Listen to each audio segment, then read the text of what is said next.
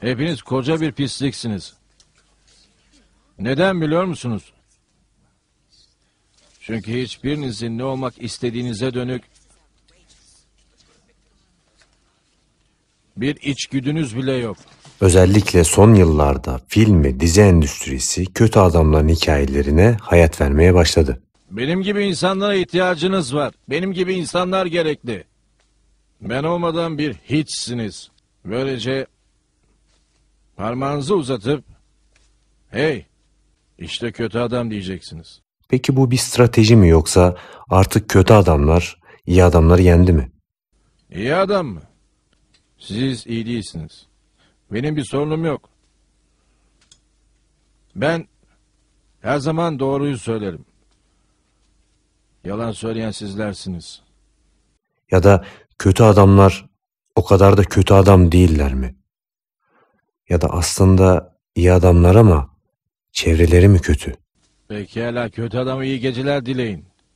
Hadi.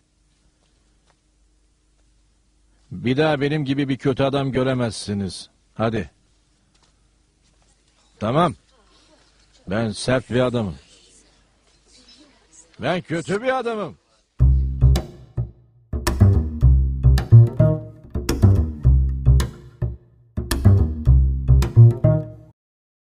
Konuyu anlamak için hemen basit bir örnekle başlayalım. Çocukluğumuzda hemen hemen hepimizin bildiği Tom ve Jerry çizgi dizisini hatırlıyoruz değil mi? Çocukken hep Jerry'nin tarafını tutardık tabii ki. Onun Tom'u küçük düşürmeleri, alaycılığı ve en sonunda hep kazanması bizi mutlu ederdi. Çünkü Tom kötü adamdı. Amacı Jerry'i yemekti. Jerry'nin bütün yaptıkları doğru yanlış bize meşru gelirdi. Çünkü Jerry iyi adamdı. Ancak büyüdüğümüzde Tom'a hak vermeye başlarız. Onu sürekli çabalaması, emeğine karşılık hep aç kalması, kaybetmesi karşılığındaysa hiç sevilmemesi biraz sinirlerimizi bozabilir değil mi? İşte son dönemlerde üretilen kötü adamların hikayeleriyle kendimizi kötü adamların yerine koyduğumuzda Jerry'i yemek istemesek de onlara hak vermeye başlıyoruz. Çünkü anlatılan hikayelerde artık kötü adamların neden kötü olduklarını görmeye başlıyoruz. Çünkü kötü adamların hikayelerini bize hiç göstermediler. Yeşilçam filmlerindeki o bıyıklı, tok sesli, kaba ama Türkçeleri mükemmel kötü adamlar gözümüzde canlansın şimdi. Oradaki kötü adamların neden kötü olduklarını hiç umursamayız. Çünkü hikayede hiç yerleri yoktur.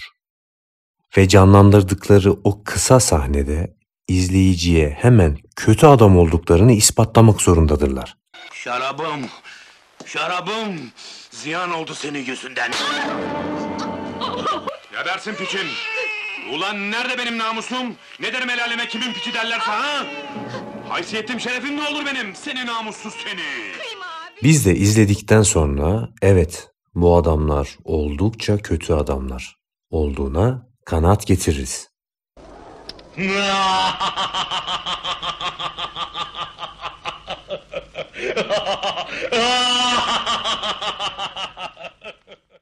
Evet bu kahkahayı gerçekten de iyi bir adam atmış olamaz değil mi?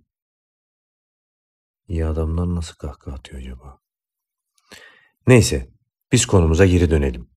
Kötü adamların neden kötü olduklarıyla ilgili hikayeler işlenmeye başlanmasıyla bu algı yavaş yavaş kırılmaya başlanıyor aslında.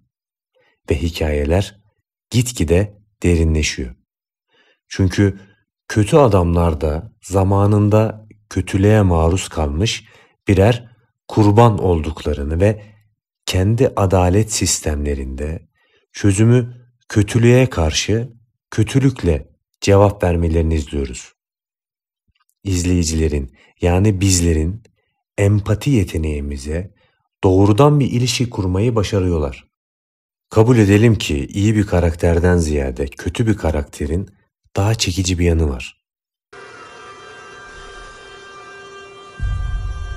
Ama Allah hakkı için Çok üstüme geliyorlar. Herkes üstüme üstüme geliyor. Bardak zaten dolu. Damlayana yazık olacak. Peki bu gerçekten kurgusal karakterlerle mi ilgili yoksa bizimle mi ilgili? Bununla ilgili Psychological Science dergisinde yayınlanan bir araştırmaya göre insanlar hikayelerde kendimizin potansiyel olarak daha karanlık versiyonlarımıza ilgi duyduğumuzu söylüyor. Ve izlediğimiz bu kurgu kendi imajımızı zedelemeden kötü karakterlerle özdeşleşmemizi sağlıyor diyor. Freud'a göre ise insanları doğası gereği kötü olan ancak toplum tarafından geri bırakılan antisosyal yaratıklardır diye tanımlıyor. Bu da hepimizin kötü adam rolünü memnuniyetle deneyeceğimiz anlamına geldiğini söylüyor. Ama bunu yapamayız. Dolayısıyla kötü olma arzumuzu uygun film karakterleri aracılığıyla yerine getiririz diyor. Kötü adamların çekiciliğine bir başka bilimsel pencereden bakalım. Psikoloji profesörü Alice Banfield'a göre kötüyle ilgileniyoruz çünkü heyecan verici ve korku uyandırıyor. Bazen insanların korkuyu çekicilikle karıştırdığını çünkü onların da vücudumuza aynı kimyasal akışı tetiklediğinden bahsediyor. Ve devam ediyor. Uyarılmanın bu yanlış atfedilmesi kötü karakterleri neden bu kadar çok tercih ettiğimizin açıklamalarından biri olabilir. Korku hissi genellikle aşkla ilişkilendirilen endorfin ve adrenalin gibi kimyasallar üretir. Karakterlerimizin yaptıklarının kötülük olduğunu anlıyoruz ve bilinçaltımızda bundan korkuyor olabiliriz. Ama vücudumuzdaki kimyasalların çılgınca akışı nedeniyle korku hissini çekime bağlıyoruz, diyor Banfield. Bir başka fikri kanıtlamak için Northwestern Üniversitesi'nden Rebecca Cross 232 bin kişinin katılımını sağladığı bir test yaptı. Katılımcılardan iyi ve kötü karakterler arasından ilgi duydukları seçilmesi istendi. Şıklar içerisinde Maleficent, Joker ve Darth Vader gibi karakterler vardı. İyi karakterler olaraksa Sherlock Holmes, Joey Tribbiani ve Yoda bulunuyordu. Katılımcıların çoğu iyi karakterleri işaretlemişlerdi. Bu sonuç beklenen bir sonuçtu ancak başka bir soruda kendi karakterlerinizi hangi karaktere benzetiyorsunuz diye sorulduğunda katılımcıların çoğu kötü karakterleri işaretlediler. Örneğin kendini hileli ve kaotik olan gören insanlar Batman filmlerindeki Joker karakterine özellikle ilgi duyabiliyorken Lord Voldemort'un zekasını ve hırsını paylaşan bir kişi Harry Potter serisindeki bu karaktere daha çok ilgi duyabildiğini söyledi. Bu örneklere benim de verebileceğim bir örnek olursa eğer o da Marlon Brando'nun canlandırmış olduğu efsane Godfather filmi. Film büyük bir suç organizasyonunun nasıl işlediği anlatılır. Karakterlerin hepsi birer suçludur. Ancak babanın sadakete verdiği önem ya da Michael'ın hiç olmak istemediği bir dünyada aile sevgisine yenik düşmesiyle onun suça bulaşmış halini seyrederiz.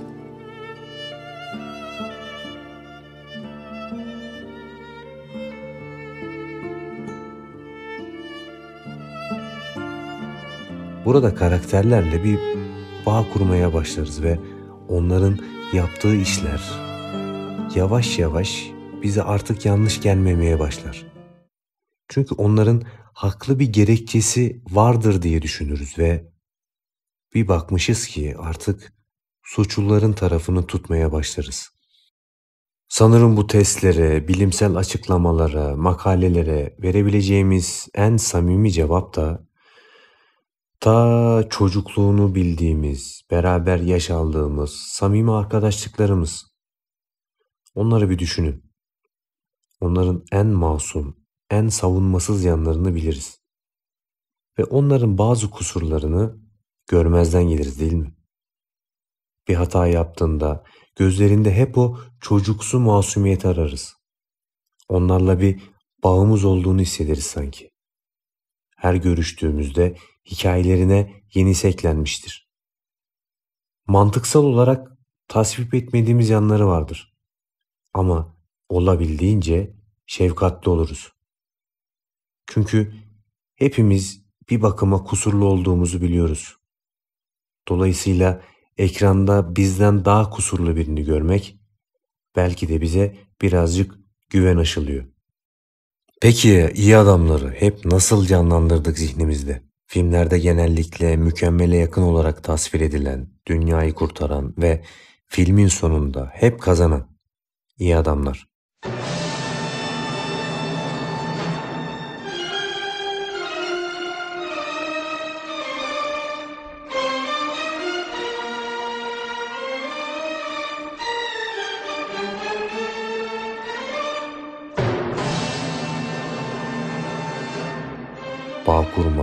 Çok zor değil mi?